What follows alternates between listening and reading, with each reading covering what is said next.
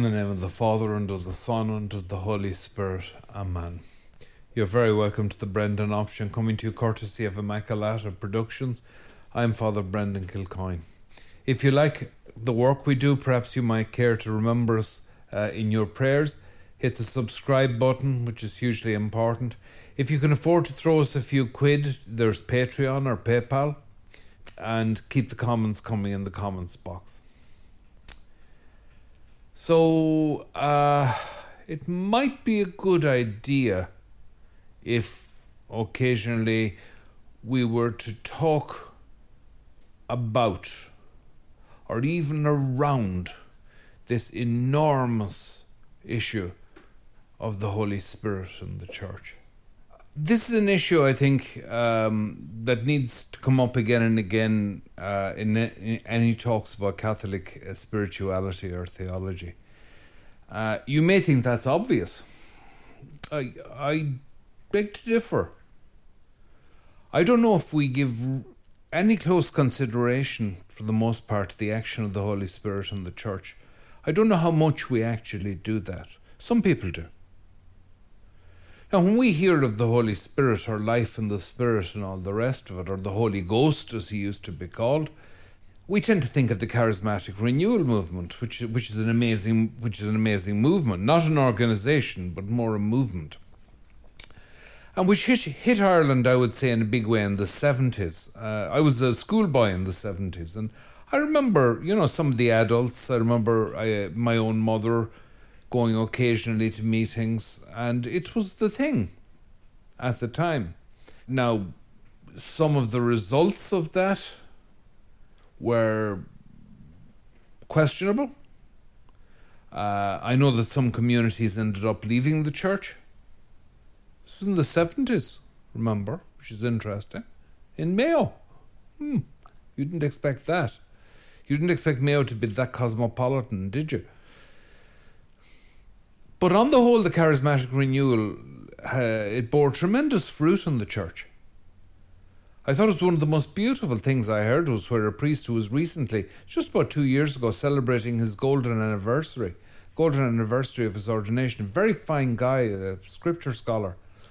But in the course of his sermon celebrating 50 years of priesthood, he said, uh, I want to pay tribute to the influence of the charismatic renewal in my life which helped me to discover our Lord Jesus Christ as my personal Lord and Saviour. And I thought it was one of the most powerful things I'd heard a priest say in years. I really did. He was taken aback when I said it to him afterwards. Maybe he thought it was obvious as well. But it's not obvious. It's not obvious. The Spirit is crucial. The Spirit is the counselor that Jesus left behind, the third person of the Trinity, proceeding from the Father and the Son. Hmm? Now, how would this look in our lives if we were living in the Spirit? How would it look? Well, I would say that if we're living in the Spirit, if, the, if we're allowing the Holy Spirit to have power and free range in our lives, we would already be living as if we were in heaven. We would be living as citizens of heaven. We would be ever more obviously foreigners because our passport would say heaven. So, how would that look? Are we all supposed to be like Ned Flanders? You know, sort of piocious and not bad people or anything, but just not convincing. No. I was going up north lately uh, to uh, attend the meeting of a Catholic organisation I'm involved in. I was going up to Belfast, and I noticed the magnificent farmland I passed through on the way. And one of the things I was fascinated by were, was the way in which, as we would call them, the whins, the, the, the, the furze, the gorse, hedges between the beautiful fields on the rolling hills, the hedges were all trimmed. I mean, these were miles of hedges. And they were all trimmed, impeccably trimmed. And when I commented on it uh, to one of my northern friends, he died laughing and he said, Ah, those Protestant farmers. He said, they're, they're so picky. He said, you know. But I was deeply impressed at the love and pride with which those fields were kept. I mean, it was a lesson to me because I'm a, I'm a sloppy devil, you know. All right, you can say, well, that was done with the hedge trimmers from a, from a tractor. Bloody hell. Some poor devil spent a long time on the tractor. That's all I'll say to you. I'm glad he had a tractor. He'd never have come down off those hedges. I think, I no, don't laugh. Honestly, don't laugh.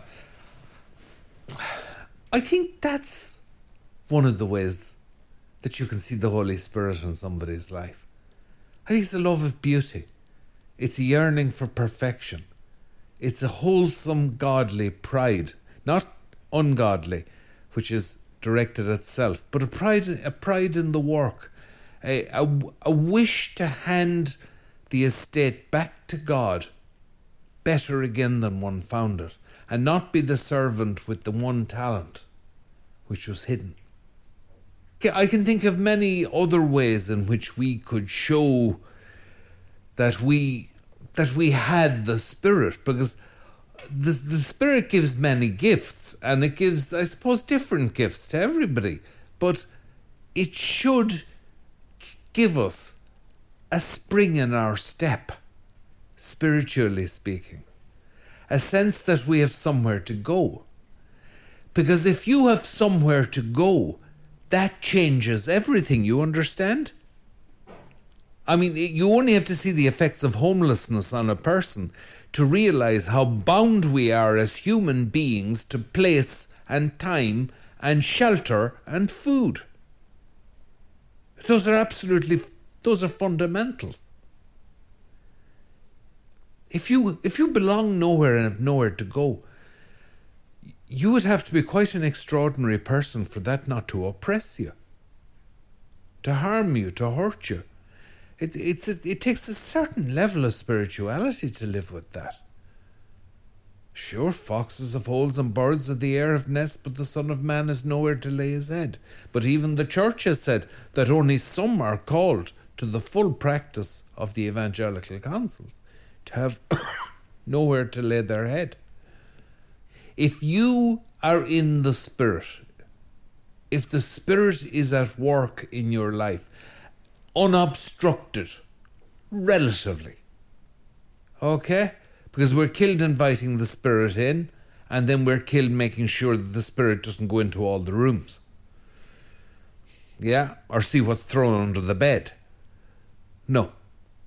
No, the, the, if the Spirit is in your life, I think it should show in a hunger and thirst for heaven. Does it mean going round with a silly smile on your face all day? No, it doesn't. Somebody who's in the spirit may be quite a grumpy person, but their actions are very beautiful. Yeah? They're builders and makers and doers, and they do beautiful things. They complete the jobs they begin. They keep their word. I mean, personally, I can't even keep the car clean. Okay? But we're not talking about me. Because some of the people I'm thinking of would be astonished if they realized that they were my heroes. Um, some of these people don't have particularly important jobs in life but the, the Holy Spirit ranges. It, he ranges at will through the fields, through the halls, through the rooms of their estate. They're the stewards of God. Consider life in the Spirit. Do you have to be slain in the Spirit? Do you have to You know, do you have to pray like this or like this, or like this. Look, you do what you want. Okay. I no, I do, no, don't, don't be upset with me. I'm not mocking you. You do what works for you. Okay, the, the mass. Be careful because the mass, mm, mass is different. But outside of the mass, you do what works for you in prayer. Uh, the Irish monks, the old Irish monks, used to pray like this. They called it a crest vigil. Yeah, they'd pray like this with their arms open like that, and they'd kneel for hours. They used to say, was it Saint Kevin? Uh, they said that the birds came and nested in his on his arms. Yeah, yeah, because he prayed for so long like that. I don't know. It's a nice story. Do what works for you, my friend. Let the Spirit work within you. But whatever it is, it should be beautiful. It should, it should, it should be ordered. It should be harmonious. It should, it should stink of heaven. Spirit, no spirit. Okay? Take the Holy Spirit. Yeah? And then you can have a Trinitarian chaser. In the name of the Father and the Son and the Holy Spirit. Amen.